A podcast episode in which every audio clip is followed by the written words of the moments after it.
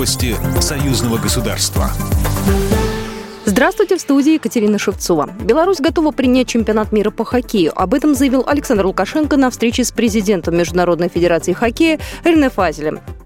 Сумеет Федерация хоккея международная устоять против давления, несправедливого давления, значит мы проведем чемпионат мира. Спорт должен объединять народы, а не разъединять. И он должен быть насколько это возможно вне политики.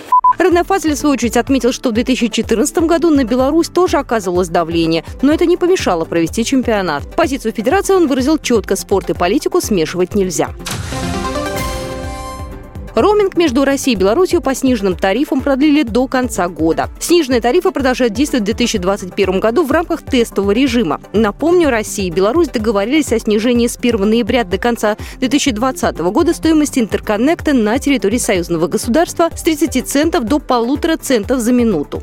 О том, что сниженные тарифы в роуминге продолжают действовать и в 2021 году, подтвердили в компаниях Мегафон, МТС и Билайн. Теле2 также добавили, что итоги тестового режима были в целом признаны успешными, поэтому стороны и приняли решение продлить действие сниженных тарифов до конца года.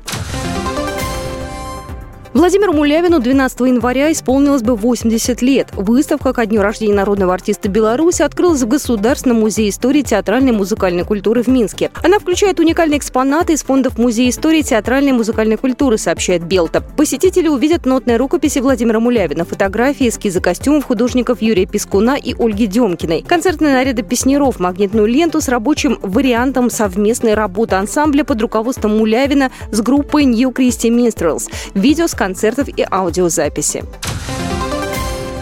Радиационные показатели возле Белая стабильны. Представители Минприроды Беларуси сравнили показатели радиационных показателей около БелАЭС за последние пять лет. Начальник службы радиационного мониторинга Республиканского центра по гидрометеорологии, контролю радиоактивного загрязнения и мониторингу окружающей среды Минприроды Михаил Коваленко заявил, что показатели остаются стабильными. Об этом сообщает агентство Белта. Начиная с 2016 года были организованы три пункта отбора проб с метеостанции Нарыча, Шмяна и Лантупы. Согласно данным данным, полученным из этих мест, отклонения от нормы обнаружено не было.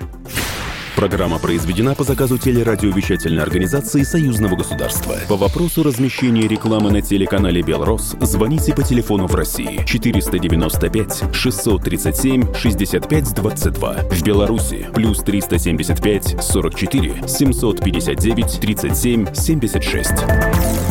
Новости Союзного государства.